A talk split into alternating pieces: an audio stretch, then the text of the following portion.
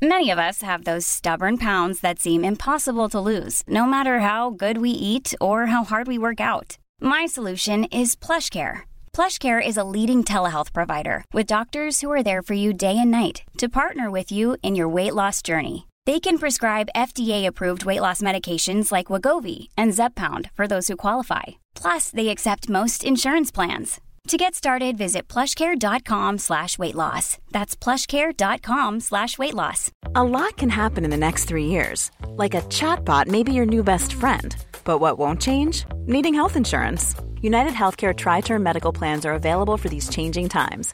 Underwritten by Golden Rule Insurance Company, they offer budget friendly, flexible coverage for people who are in between jobs or missed open enrollment. The plans last nearly three years in some states, with access to a nationwide network of doctors and hospitals. So, for whatever tomorrow brings, United Healthcare Tri Term Medical Plans may be for you. Learn more at uh1.com.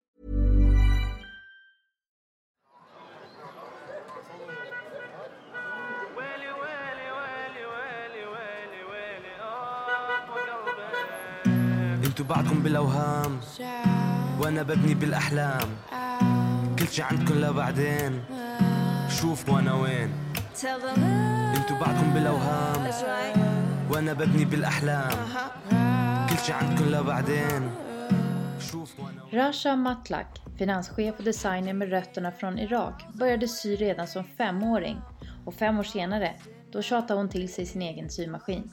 Idag lever 27-åriga göteborgskan sin dröm då hon både jobbar som finanschef inom fashionindustrin men även får designa kläder åt artister.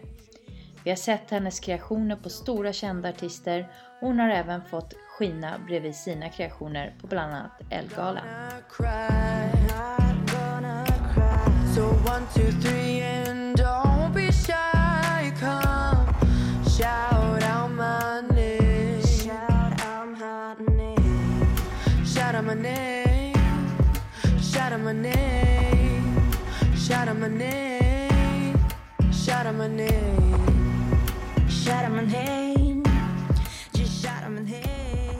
Hej och välkomna till podden Resan hit, Rasha Matlak. Hej, tack för att jag fick komma. Superspännande att ha dig här. Ja, det är väldigt spännande att vara här. Det är faktiskt första gången jag är med i en podd. Är det så? Jag, jag, jag måste Woho! erkänna att jag inte lyssnar jättemycket på poddar heller. Jag ska bli bättre. För då ska du lyssna på... Jag ska lyssna på den. Jag har lyssnat på några av dina. Tack. Det har jag i alla fall gjort.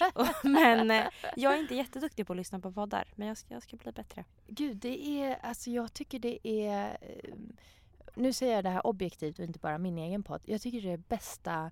eh, Jag cyklar överallt. Mm. Och eh, när jag håller på liksom tränar jag lyssnar bara på poddar. För det är för mig som inte hinner titta på TV så är det mitt intag av information eller inspiration som jag vill åt. Mm. Super, superbra. Man ska bara Ja. komma in i det tror jag. Jo, men verkligen. Man ska sätta på det när jag syr. Så är det i bakgrunden. Precis. Rasha, berätta. När och var föddes du? Eh, Jag är född 93 i Göteborg. Jag kommer ifrån en förort i Göteborg som heter Angered och jag vet att min dialekt har börjat suddas bort men jag ska försöka tänka på det och spola på göteborgskan. eh, men där är jag född eh, så att jag är 26 år gammal och för, vad blir det? Eh, nio år sedan flyttade jag till Stockholm för studier. Och vad skulle du plugga då? Jag skulle plugga ekonomi. Mhm. Det vet du nog inte. Men eh, ja, tuffa Middle Eastern parents. Eh, Yes. Och eh, Den kan jag. den kan du. Och det är klart att man skulle plugga. Sabbatsår var ett skämt, det fanns inte. eh, och allt annat man tyckte var kul skulle vara en hobby. Men man måste ha ett säkert kort. Så att eh, då fick jag köra uteslutningsmetoden. Och så tänkte jag, okej vad fan kan jag kombinera med min största passion i livet, vilket då även nu var liksom att få skapa kläder. Och då tänkte jag, men ekonomi, det blir en bra kombination. Och då kom jag in på SU, Stockholms universitet, och så läste jag ekonomi i fyra år. Men det räckte inte heller för farsan. Han skulle ha en master också. och då körde jag två år till. Men då valde jag faktiskt Textilhögskolan i Borås. Det var fortfarande textilmanagement, så det var någon form av ekonomi. Men eh, det var i alla fall på Textilhögskolan, skolan jag drömde om att få gå på när jag var yngre. Berätta om pappa och mamma. Eh, pappa och mamma är två väldigt, väldigt magiska figurer. Eh, de är bäst och det är därför pappa tvingat mig studera också. För att han är en så jävla bra farsa. Men eh, båda två är ifrån Irak och flyttade till Sverige runt 80-talet. Eh, pappa var politisk flykting. Eh, han var kommunist i Irak och jag vet att man inte ska säga det. Han säger alltid att jag inte ska säga det. Men att vara kommunist i Irak är fan det bästa man kan vara. För att, det, för att man är Varför anti. får man inte säga det? Jag tror att många förknippar kommunism med liksom Stalin, Sovjet och det var ju inte på det sättet i Mellanöstern. Där handlar det om att det finns världens jävla klyftor och man ville ha det jämställt. Man var antikorruption. Pappa är också ingenjör, det är liksom en smart man. Ehm, Kom de tillsammans till Sverige? Nej, pappa och min morbror var också kommunist. Eh, så att han eh, hade väl sett min mamma i Irak antar jag. Jag vet inte, de berättade inte detaljerna för oss. Eh, och mammas familj blev faktiskt tvångsdeporterade ifrån Irak av den dåvarande regimen, Baathpartiet då, Saddam Hussein och gänget. Eh, och då blev de tvångsdeporterade till Iran. Hela familjen, jag tror att hon var runt 20 år. Och efter det flyttade de till Syrien. Och där åkte, eller dit åkte pappa då, då hade han flyttat till Sverige. Och så bad han om hennes hand och så gifte de sig. Och då flyttade mamma till Sverige. Och eh, har du syskon? Jag har syskon. Jag har en stora syster som är jurist och en storebrorsa som är apotekare. Så att eh, vi har pluggat allihop. Du är yngst alltså? Jag är yngstingen, jag är bebisen. Min det kommer syster- du alltid vara. ja, exakt, men det är jag. Mamma ringer mig fortfarande varje dag och frågar om jag har låst dörren. Att, eh, Om du har ätit ordentligt eller? det, det, det samtalet får jag vid sex, vad jag har ätit idag. Och så påminner hon mig om att äta apelsin för att jag behöver C-vitamin. Eh, men jag är Mammor yngstingen. alltså. Ja, men jag är yngstingen. Det, gör, ja, det märks nog ganska tydligt hemma också. Men det är i alla fall vår familj och eh, sen har vi liksom bara kämpat på allihop. Men eh, Angered har jag för mig, jag har haft tidigare gäster Mm. därifrån. Eh, det är, mm, vad ska man säga, motsvar det är en eh, förort. Det är en förort. En det, segregerad förort. Alltså, jag vill inte säga att... Idag tror jag att det är mer segregerat än vad det var när jag och mina syskon växte upp. Jag skulle nog säga att det kanske blev mer segregerat när jag växte upp, alltså runt 90-talet. Men när storebrorsan växte upp var det väldigt blandat. Um, fan nu när jag tänker efter, vi hade kanske en eller två svenskar i klassen så att det var nog kanske väldigt invandrartätt redan då. Men eh, ja, alltså det är väl motsvarigheten av Rinkeby, Husby i Stockholm. Mm. Jag har också bott i Husby så att jag skulle väl säga att det, jo, men det påminner väldigt mycket om Husby faktiskt. Mm. Eh, men där växte vi upp och jag vet att många höjer på ögonbrynen när man säger att man är därifrån men det är inte alls så illa som media framställer det. Och vad är din relation till Angered idag? Alltså, jag har ju bott här i nio år. Eh, så att mitt nya Angered kanske blev Husby. Jag bodde i Husby fram tills i somras, det vill säga i nio år. Eh, och jag har fortfarande vänner som bor i Angered. Mina äldsta och närmsta vänner. Så jag klassar dem fortfarande som mina närmsta vänner. Eh, för att det är mina barndomsvänner. De bor kvar där. Och eh, din barndom, är det något, eh, någon specifik eh, Alltså jag har ju haft händelselopp? Världens bästa barndom skulle jag säga. Vi, min kille brukar alltid skoja om att jag var en liten, eller ja, många skojar om att vi var små hustlers jag och mina kompisar ända sedan vi var små. Men vi hittade alltid på små projekt som vi skulle göra för att tjäna pengar. Um, jag tror att första så här, för tidigaste sommaren jag minns där vi gjorde vårt första projekt, tror jag att jag var typ sju. Och då bestämde sig jag och mina vänner för att vi skulle göra parfym. Och då plockade vi blommor som vi pressade och sen så knackade vi på dörrar och sålde det. Det är otroligt, gick det Eh, bra? Vi knackade ju på äldre tanter som tyckte vi var söta.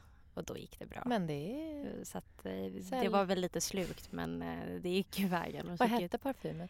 Vi hade nog inget namn men jag minns att den kostade 10 spänn per flaska. Och flaskan var ju lite så här plastburk som man fick pizzasås i. Eller. så att ja, paketering tänkte jag inte på. Jätteroligt ja. ju. Men eh, sen har vi gjort lite andra små projekt som jag inte ska nämna här. Eh, men, men jag har i alla fall alltid sytt också. Och eh, egentligen tror jag att jag började sy när jag var fem för att mina dockor behövde ombyte. Och morsan tyckte det var knäppt att jag ville köpa nya outfits till dem.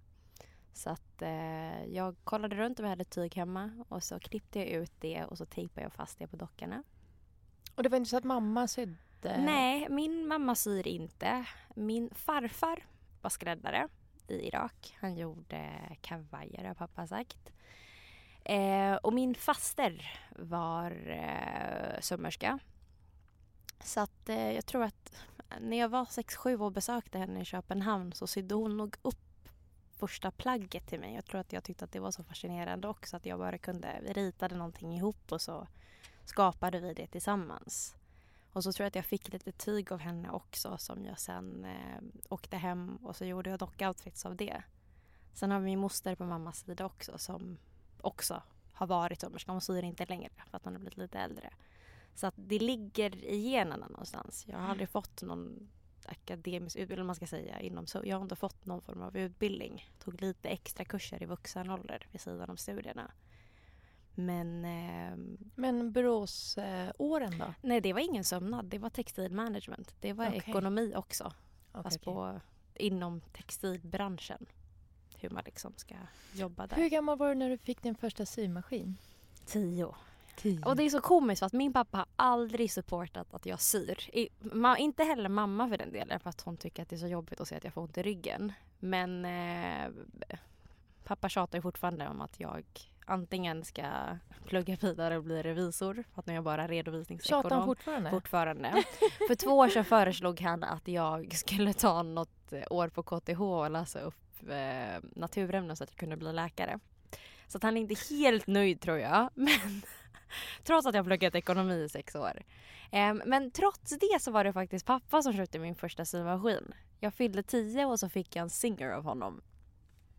Eh, Som är skitdålig men han skulle du fråga honom idag skulle han fortfarande säga att den funkar jättefint för han har inte slängt den, ligger i källaren. Eh, men jag sydde på den och den förstörde tyger väldigt många gånger och så fick jag sprätta Var det och en sy sån här hand. gammal? Nej, det var inte det. Det var en vit liten symaskin. Det var Ehm, mm. och jag kanske förstörde den själv i och för sig för att när jag var typ 10-11 blev det trendigt med stuprörsjeans. Mm. Och då brukade tjejerna in the block samla upp sig utanför dörren och så fick jag deras byxor och så sydde jag om dem. För att alla hade liksom sån här, vad heter det, bootcut där det var Mm. lite vidare ner till. Och så sydde jag in dem och den maskinen var nog inte gjord för jeans. Så det kanske var jag själv som förstörde den. Ska jag berätta för dig att det är väldigt inne i Min nioåriga dotter sa häromdagen, mamma jag vill ha såna här byxor. Nu vet inte hon att det heter bootcut. Mm. Såna här som, så Ja, ja, här ja, så visar hon med händerna att det går ut. Men jag vill inte att det ska vara jeans, det ska vara vanliga byxor.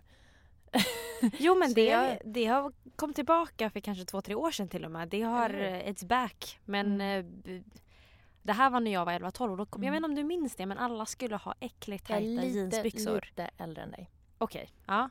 Du är lite Ser äldre, sådär men- 14 år. Okej. Nästan men du 15. kanske minns det ändå när, de, när alla skulle ha superslimmade Ja, ja, och men alltså det tajta har ju byxor. kommit tillbaks i omgångar skulle ja, jag säga. verkligen. Och ibland har det varit jättefult och Mm. sen så kommer det in igen och sen så blir det jättefult och ute och sen... Men det var så roligt när min dotter säger häromdagen hon vill ha också byxor. Så jag tänkte om jag inte ska sätta mig och sy om ett par. Okej, jag kanske hittar något pösiga. par hemma som jag kan sprätta upp och så kanske vi har kvar extra tyget. Men eh, ja, det är i alla fall jag. Jag har pillat lite ända sedan jag var liten och sen när jag var liksom 13 då ville jag ju ha nya outfits på mig och då började jag se om gamla plagg för att mina föräldrar alltså jag visste inte vart man kunde köpa tyg. Var, min faster som sydde bodde i Köpenhamn och min andra moster som sydde bodde då i Syrien och min farfar hade gått bort sedan länge tillbaka så jag hade liksom ingen att vända mig till. Vi hade Mm. grannen som jag gick till ibland och då lånade jag hennes maskin innan jag fick min egna. Men eh, då sydde jag om gamla plagg och sen när jag kanske var runt 14-15 så insåg jag att jag kunde köpa tyg. Och då började jag sy jätte, jättekonstiga outfits som jag envisades med att bära i skolan. Har du kvar dem? Jag har kvar vissa av dem. Eh, de ligger hemma hos mamma stackarn. men det var ju fruktansvärt fula grejer. Men jag envisades med att på mig dem för att det var jag som hade gjort dem. Och det är ju väldigt mycket tough love i Angered. Jag tror att det är det i många förorter i Stockholm. Så att man blev ju superretad för det. Vid något tillfälle så sydde jag ett par zebrajeans. Och så blev jag kallad Rasha Zebra i ett halvår kanske på grund av dem. Ehm, ja, man blev väldigt retad för det men det sket jag i. Jag tyckte att jag var skitsnygg och jag hade min BFF då som också hade lite knäppare outfits. Så att vi backade varandra. Och då var det lugnt. Och vad var visionen när du var 14, 15? Alltså redan då vet jag att det var så himla tydligt att jag, jag skulle skapa. Jag skulle inte bli någon standard 9 to 6 person. Vilket jag egentligen är idag men jag kommer hem och fortsätter köra på kvällarna. Mm. Så att eh, alltså redan då såg jag mig själv som så här, ja, men jag skulle alltid vara väldigt snyggt klädd. Det skulle vara min grej. Ehm, och jag skulle få skapa. Allt annat spelar liksom ingen roll. Och det har liksom följt med så att under studierna så var det så här okej okay, jag pluggar, pluggar stenhårt men på kvällarna så gick jag och sydde. Mm. Jag gick i, tog så extra kurser i sömnad. Också kul för att jag fick ljuga för pappa om vart jag var. Nej men vanliga kids tror jag ljuger om att de är ute och festar. Jag ljög om att jag gick i syskola. Nej, men det är ju jätteroligt. Hur gammal var du då? Alltså 19. Jag pluggade på universitetet. Mm. Men mina föräldrar är superoroliga som personer. Så att när de ringde och klockan var typ 9-10 och de bara vart är du? Är du? Vart är du nu? Jag bara nej men jag är i skolan och pluggar. Och då var det okej. Okay. Men skulle jag säga att jag var och sydde så var de så här, är du knäpp eller du måste studera. Du ska inte sy. Men ja. Vet de om idag vad du håller på med? Ja, ja gud ja. De skrattar ju åt mig. Alltså de är ju, nu är jag ju vuxen så att de kanske inte kan säga så mycket. Men jag vet att ibland när jag sitter och syr så kan man fortfarande skaka på huvudet och liksom inte förstå varför jag gör det. Mm. Um, och för henne handlar det om att säga, men du får ont i ryggen, du jobbar hårt, du måste vila.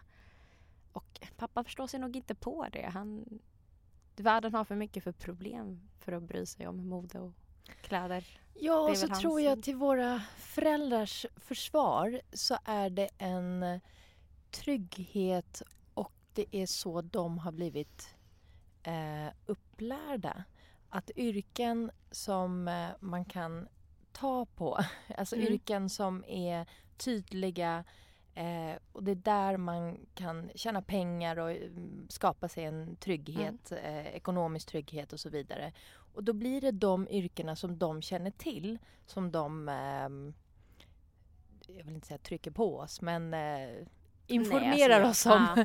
Eh, för, jag känner igen det där eh, väldigt mycket. Mm. Jag tror jag berättade det tusen gånger i podden att eh, när jag skulle söka till gymnasiet, jag är mellanbarn, så satt jag och så trodde att nu ska jag, pappa bara, vad, vad ska du söka till då?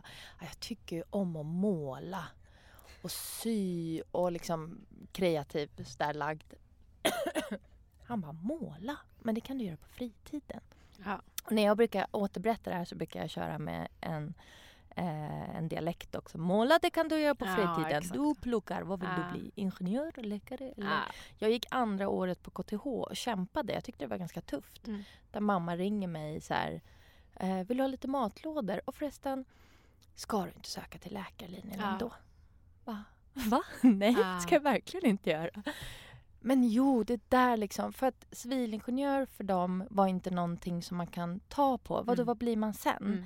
Och då tycker jag ändå att civilingenjör är ganska konkret mm. egentligen. Men eh, stora syster som pluggade på Karolinska till tandläkare, då blir det liksom det man känner till ja. som man känner trygghet.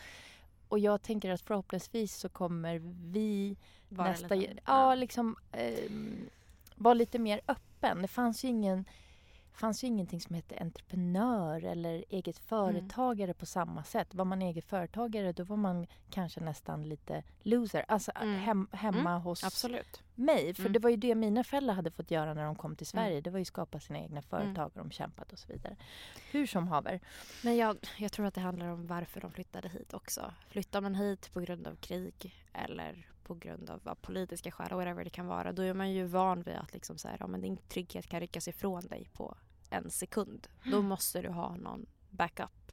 Och säg att det skulle bli krig i Sverige, då kanske inte det hade varit jätteenkelt att flytta till andra sidan världen och säga men tja, jag är designer, jag gör kaftaner. Mm. Men däremot att flytta dit och säga ja men jag är ekonom. Mm. Då blir det lite enklare att börja om.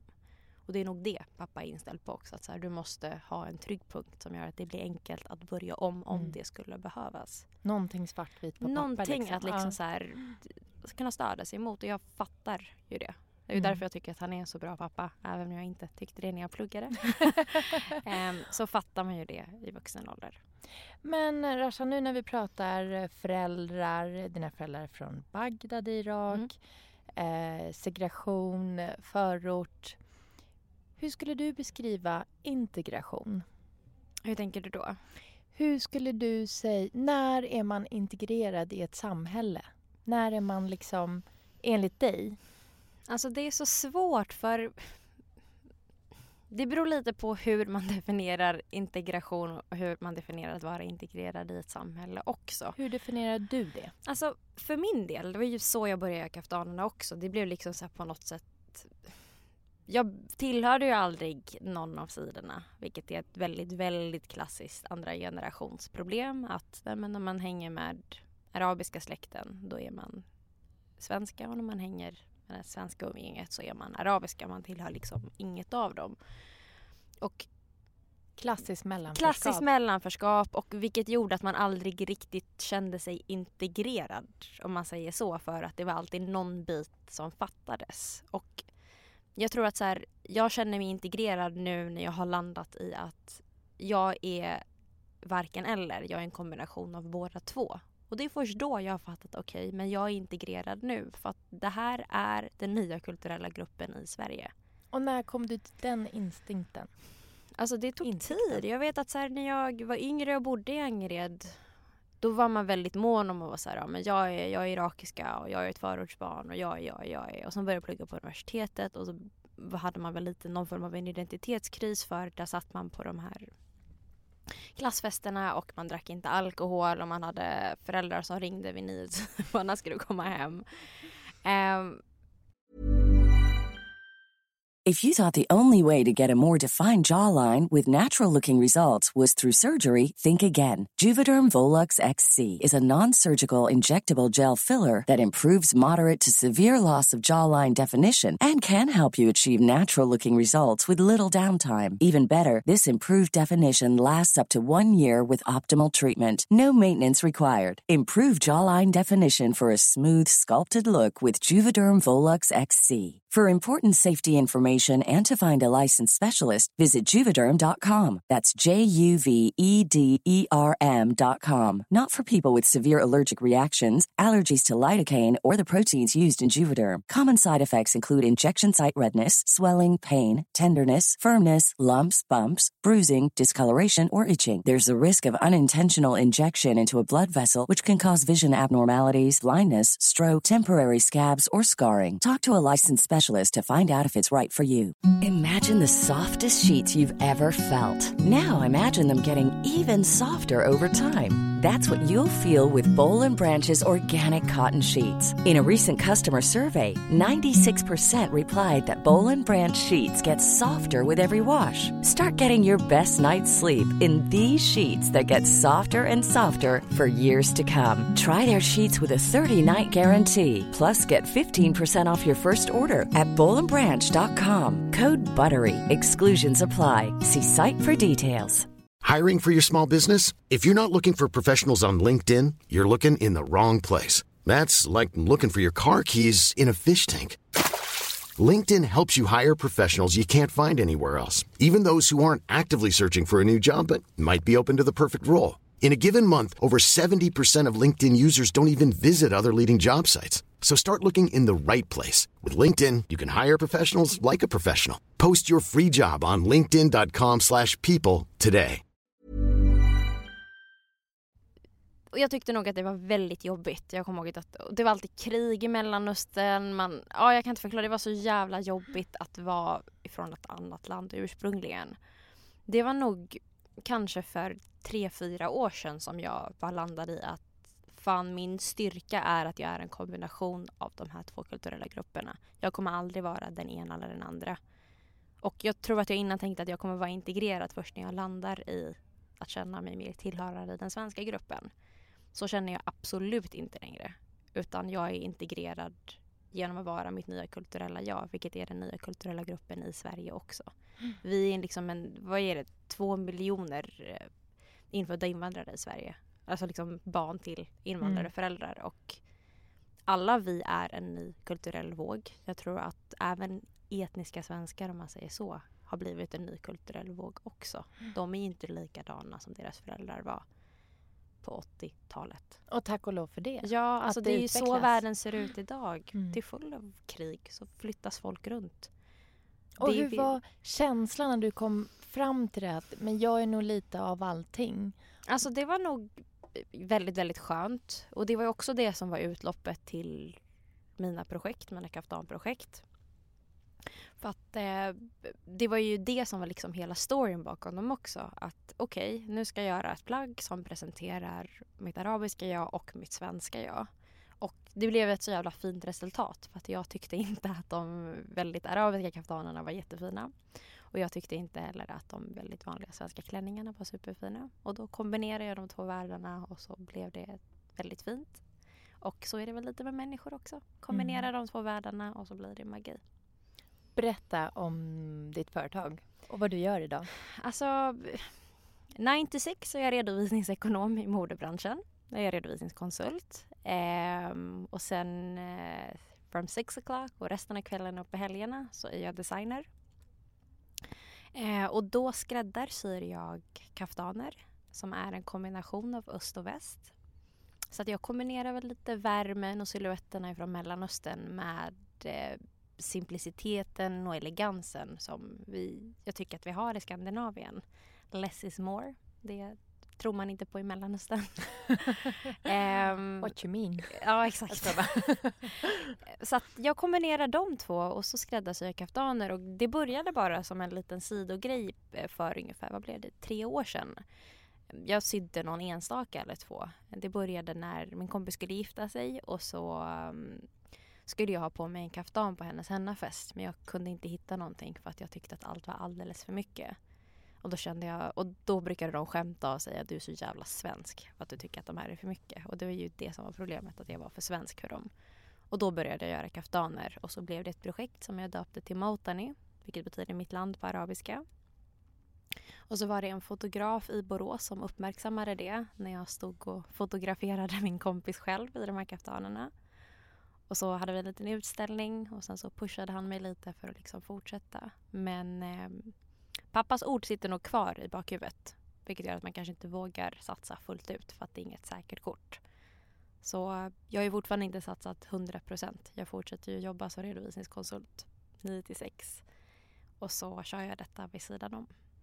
Jag blev ju, ursäkta, jag blev ju varse om dig för att du designade en gemensam vän till mm. oss som jag misstänker vi tycker väldigt mycket mm. om båda två. Väldigt, just idag väldigt, väldigt stolta över. Ja. Berätta.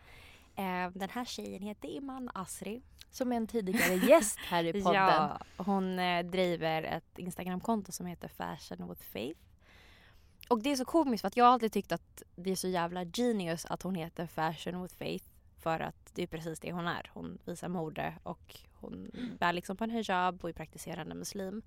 Men sen förklarar hon för mig att med hennes namn Iman betyder ju tro. Så att den heter egentligen Iman. Eller Fashion with Iman. Precis. Men det är så genius åt båda hållen. Men hon i alla fall eh, bär på hijab som jag nämnde innan. Och klär sig otroligt fint. Så att eh, jag och Iman linkade upp för kanske två år sedan tror jag. Och då behövde hon en kaftan. Mm. Eller hon behövde någon form av, jag minns inte, hon behövde någon form av outfit och då var det så här, ja men jag gör kaftaner, you want one? Och så vart hon så här, låt oss träffas. Eh, och sen när vi träffades så visade det sig att hon pluggade ekonomi. Så jag vet inte om du vet det men jag och Iman är faktiskt kollegor också. Jaha, ja. nej det visste jag inte. Så att, eh, För när hon var hos mig så pluggade hon fortfarande. Hon ja. var inte riktigt klar då. Nej, hon blev färdig ganska nyligen. Mm. Men eh, så, jag tror hon började för ett år sedan hos oss. Så att 9 to 6 så är vi kollegor och efter det så kör vi Och våra vart side hustles. är det ni jobbar? Vi jobbar på ett företag som heter How Fashion Industry som eh, hjälper modeföretag med eh, olika konsulttjänster egentligen. Eh, vår chef hjälper väl dem med lite andra områden. Hon heter Maila Piselli. Eh, och vi hjälper dem med ekonomidelen. Och då sitter jag främst med House egna dotterbolag vilket är ATP Atelier, ett skoväskföretag. Mm. Och sen sitter jag lite hos Nitti Gritti, en butik på Mariatorget och så har vi eh, Brickstall, Five Preview och ja, lite andra kunder. Eh, så det är det vi. Ja, det är roligt. Så ni är faktiskt idag kollegor? Vi är kollegor idag och så skapar vi vid sidan om. Och jag tror att vår första kreation kanske som väckte lite uppmärksamhet var förra året. Och då satt vi tre dagar innan Elgalan och så sa hon jag har ingenting att ha på mig. Mm. Och då tror jag att hon hade fått sin inbjudan en vecka innan Elgalan och hon var svinnervös för att det var liksom första gången hon skulle få gå på Elgalan. Det är bara massa coola människor som hänger där. Eh, och hon är ju nog lite som jag också, att hon kanske i sitt huvud inte ser sig själv för the greatness hon faktiskt är. Eh, så hon var ju jättenervös och tyckte att det var sjukt att hon har blivit inbjuden trots att hon har all rätt i världen till att vara där. Hon, Hon, Hon är någon. ju, i alla fall då var hon ju bloggare. Hon är exakt, än hon idag. är det. En, ja, man säger, ja, hon är väl för, För influencer Metro. kanske. Ja. För Metro. Det är hon inte längre. Hon, hon bloggar inte för Metro längre. Eh, Så det var inte så konstigt men att hon blev inbjuden. Hon har ju jättestort konto. Ja, är en, eh, vad ska man säga, en väldigt populär Mm. profil för, då, för Metros fashion Mm. då. Så eh, inte konstigt alls. Nej, blev hon hade ju aldrig fått en inbjudan Nej. innan och därför var det så sjukt. Men då satt vi på jobbet tre dagar innan och så tog jag en faktura och så vände jag på den och så skissade jag fram någonting och bara vad tror du om det här? Och då hade jag lite svart tyg hemma för att det var tre dagar kvar och hon bara vi kör. Ehm, och så gick vi från jobbet och så började jag sy. Det Och så klädde vi henne. Det var jätteroligt. Mm. Och så såg hon ut som en million bucks. Och eh, sen var det det, var det. Och så gick det ett år. Och då annonserade hon för mig att Rasha, jag har blivit nominerad till Årets look detta året. Jag bara, va? Oh my god. Eh, det är ju hur stort som helst. För Mm. det är ju ingen som... Nu har i och för sig Kinsa och Bianca Ingrosso tror jag, jag tror att det är de i alla fall som har vunnit årets look, look innan men det går ju inte riktigt att jämföra med man tycker jag för att de är inte orientaliska på det sättet. Och utöver det så bär ju Iman hijab så hon, vis, alltså hon representerar ju en helt ny grupp som man faktiskt inte alls får se i Mm. mode-Sverige. Jag får ju gåshud. Elgalan var här i helgen. Den var här i helgen och eh, ja, då och hon tog hem den. hon tog hem det. Så det är därför vi är extra extra stolta över hon henne. tog hem det och det är, det är helt sinnessjukt. För att det är, ju- Mm. Eller det är ju egentligen inte det, det är ju på tiden tycker jag. Men, eh, Men det det, ju kan väl vara både och. Det är sinnessjukt häftigt. och, Och på, på tiden. tiden. Absolut, absolut. Så att, eh, det var ashäftigt. Och då eh, sydde vi en kaftan till henne som hon, alltså, hon, vi sydde en kaftan som anpassar sig efter slöjan istället för tvärtom. För att det är Mm. ofta så man behöver göra. För den som inte... Nu tycker jag kaftan har blivit ganska poppis i och med att typ även eh, Main Street eh, Ja. affärer Mm. har haft kaftaner. Mm. Eh, Lindex, H&M och så vidare. Men, Men berätta för inte- någon som inte vet hur en kaftan... Vad är det som utmärker en kaftan? Alltså, kaftan i Skandinavien tror jag förknippas med ett strandplagg. Och det är Mm. det egentligen inte. Det är det absolut inte i Mellanöstern. Och det är ju ett plagg som kommer ifrån liksom så här, det kommer ifrån Mellanöstern. Det är löst åtsittande plagg som man för väldigt länge sedan klädde kungligheter i. Och då var de oftast gjorda i liksom sidentyger och fina spetser och otroligt mycket handarbete. De var väldigt välarbetade. Och med tiden har det även blivit ett vardagsplagg i Mellanöstern. Men då har du två olika kaftaner. Du har liksom vardagsplagget som oftast är gjort av bomull. Och sen så har du festkaftanerna som är otroligt utsmyckade och eh, är i siden och silke och andra så här vackra material. Eh, så att det är det det är. Och sen så tror jag att här, i samband med att Skandina- Skandinavier kanske semestrar i södra Spanien, vart det finns mycket nordafrikaner, eller har börjat besöka de platserna i Mellanöstern så har det blivit någon form av strandplagg. Att Det är liksom ens tolkning av det. Mm. Någonting man kan bära över bikinin för att det sitter löst och går att kombinera på så många olika sätt. Och min bild av den här strandkaftanen, för jag har faktiskt också en sån Ja. bild att det är en strandplagg. Mm. Det är att det ska vara öppet fram Mm. till. Och Men, det ska ni... Alltså, öppet fram till, då är det en abaya. Det är ett annat plagg. Eh, och abaya är också någonting man bär i Mellanöstern och då är den öppen i mitten och bärs lite som en lång kofta som sitter löst. Mm. Men sen är det också så här, en kaftan ser ju olika ut beroende på om den är marockansk, irakisk, palestinsk, libanesisk. Den är ju tolkad på olika sätt men det är i alla fall definitivt inte ett strandplagg. Och det är väl lite det jag försöker komma ifrån också. Att ta tillbaka till det originala. Att det här är faktiskt ett vackert festplagg. Em, som jag tycker känns otroligt lyxigt. Det är liksom så här voluminösa tyger, det är så mycket släp, det är mycket axlar. em, och det faller så himla himla fint. Så att det är ju också så här, jag tycker att det är skönt att för en gångs skull så kan man gå på fest utan att ha en klänning som är super åtsittande och se väldigt, väldigt snygg ut. mm. Och om man skulle nu vilja ha en av dina kaftaner, måste man beställa? Eller Mm. Ja, jag- har du en hemsida? Jag har en hemsida som jag är otroligt dålig på att uppdatera för att jag tycker att det är skittråkigt med eh, Men om du säger vad den heter här så tror jag du kommer bli bättre på att uppdatera den. Den heter rashamatlak.com och det är faktiskt min man som har gjort den åt mig.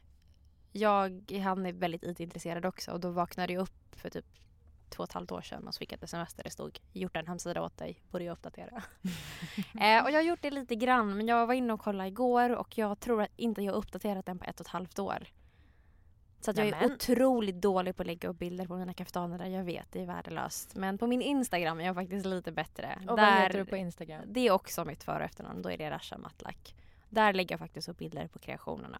Det gör du. Det är faktiskt Och vad gör man då? Man slår dig en pling? Då slår man en pling eller skickar iväg ett mail eller skriver till mig på vilket sätt man än vill. Och jag tror ju också på att alla inte kan ha vad som helst. För att alla har eh, liksom olika kroppar som är vackra på sitt sätt. Och då vill jag gärna framhäva det i olika kreationer. Så jag skräddarsyr gärna dem också. Jag vill liksom inte ha det off the rack utan då kontaktar man mig och så träffas man och så lyssnar jag på kundens behov eller vad kunden gillar och inte gillar och sen så skräddarsyr vi någonting tillsammans som är en kombination av min design och eh, deras smak helt enkelt. Och då syr vi upp den. Så du har liksom inga plagg på lager? Nej, Jag har några stycken som jag bara visar upp bara för att ge exempel av vad jag brukar göra. Men eh, jag brukar inte råda kunderna att köpa dem och det är inget jag vill göra heller för att Sen är det klart att många ser ju skitsnygga ut i dem också. Jag menar Mm. inte så men man kan alltid se lite finare ut om man får den skräddarsydd. Mm. Och vem är drömpersonen och designa för? Oj vilken svår fråga. Har du inte tänkt på det innan? Nej, jag tror inte att jag har en drömperson att designa för. Jag tror att mina drömpersoner är liksom bossiga kvinnor som jag ser upp till. Och jag har ju haft två, alltså bara för att nämna några bossiga som jag har sett upp till som jag har fått kontakt med är sångerskan Sherry som, bar min, som vann en Grammis i min klänning. Eh, Rojda Sekeraz, eh, regissör som vann en Guldbagge i min klänning och sen eh, Iman Asri. Och jag vet att jag låter väldigt inte, eller icke ödmjuk när jag säger att de har vunnit men jag tyckte att det var så jävla häftigt.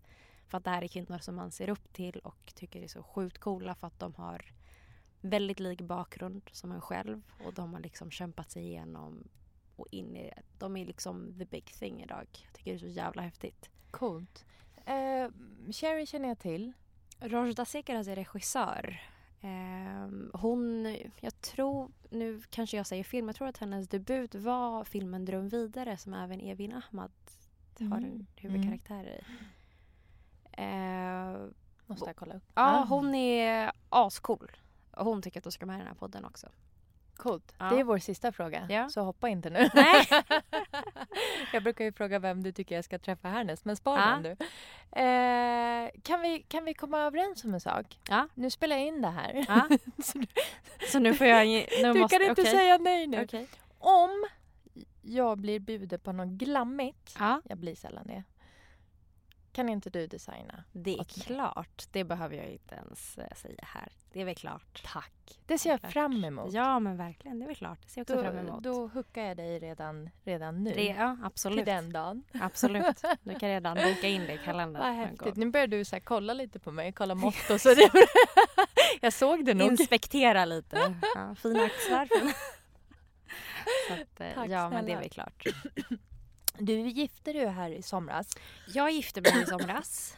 Och Eh, tyvärr, eh, tyvärr säger jag, men jag är redan gift sedan många, många år tillbaks. Men Mm. annars så, det du hade på dig förstod jag att du hade designat och sytt själv. Ja. Och det var ju helt fantastiskt. Jag hade dött för den klänningen när jag gifte mig. Men eh, just då fanns det inte. Det är så många år Nej. sedan.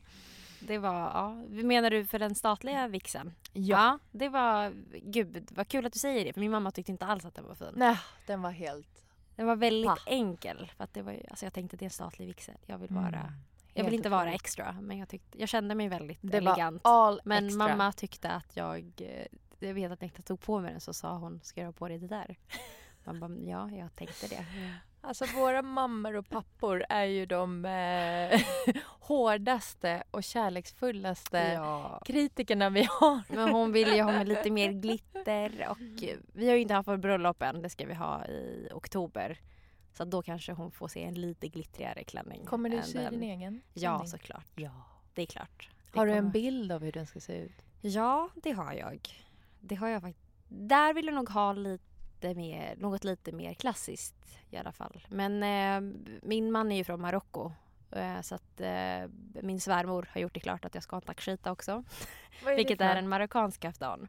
Aha. Så Och hur att, ser de ut? eh, De, eh, de påminner lite om såna kaftaner som du beskrev innan som är öppna i mitten. Och då är det Mm. en knäppning men som inte går hela vägen ner. Så att det är som att den är, har en slitt i mitten.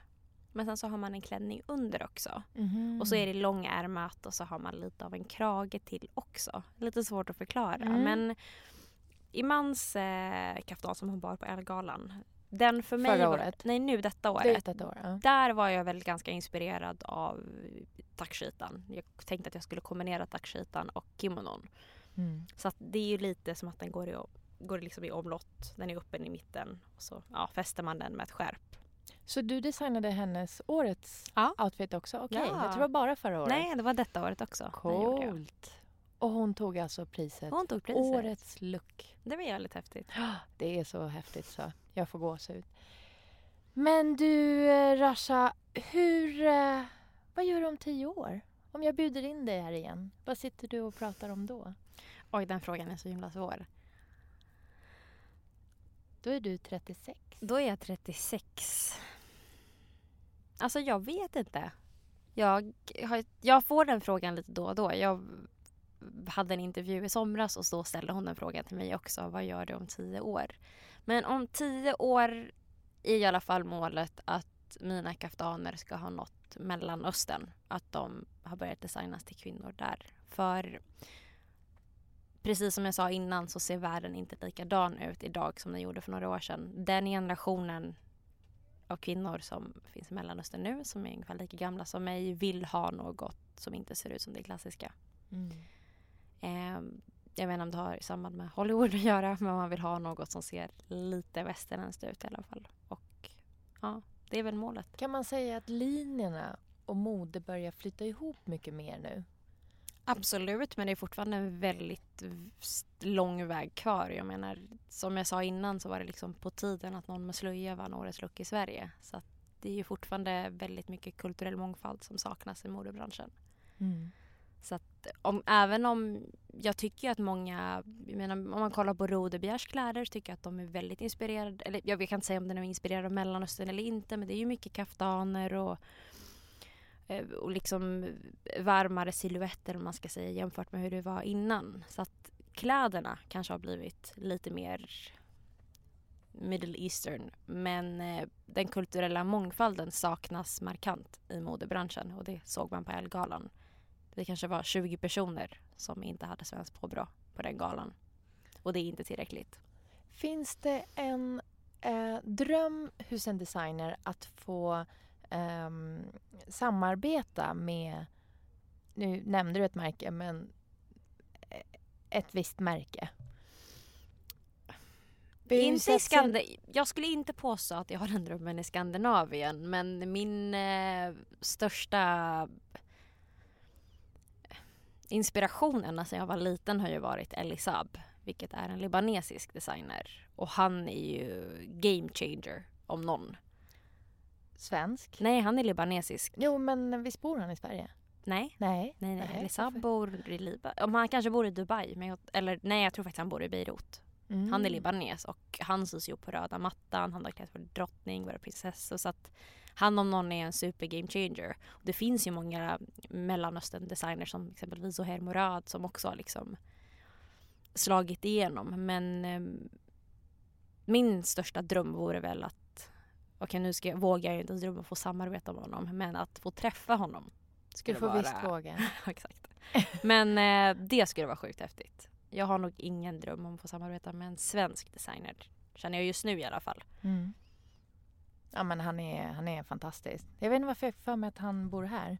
Det Ja. kanske är för att det är många svenskar Du kanske som tänker på Fadel Khor. Heter han så Fadel Khor? Mm, ja, jag vet inte. Kanske Han är också en många- libanesisk Det är designer sant. som bor i Sverige. Jag kanske blandar ihop dem, Ja. det är sant. Men det är många svenskar som bär eh, hans plagg och då tänkte jag att det kanske är för att han är här till hans. Men det är, Mm. ja, coolt. Men du, vi börjar närma oss eh, slutet. Shit Och- vad fort det har gått. Ja, men vi har faktiskt pratat i 42 minuter. Ja, det var länge. Berätta, vem skulle du vilja att jag träffade härnäst i podden Resan hit? Jag tycker att du ska träffa Rojda Sekeraz. För att hon är regissör. Eh, hon är ashäftig. Hon gör sjukt bra filmer. Och eh, nu fick jag hjärnsläpp för hon släppte en film. Eller de släppte tillsammans med Jonas Gardell så har hon gjort en film. En komikers uppväxt heter den. Eh, som jag tycker att du ska se också. Men eh, hon är också en game changer.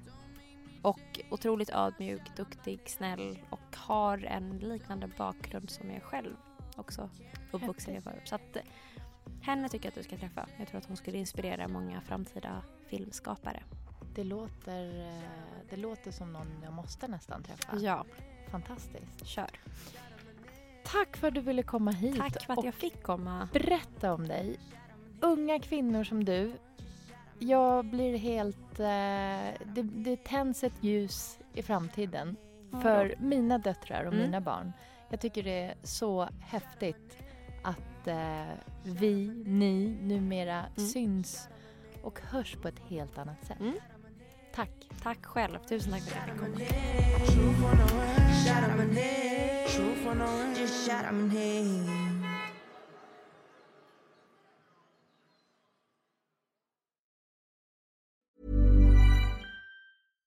Hi, I'm Daniel, founder of Pretty Litter. Cats and cat owners deserve better than any old fashioned litter. That's why I teamed up with scientists and veterinarians to create Pretty Litter.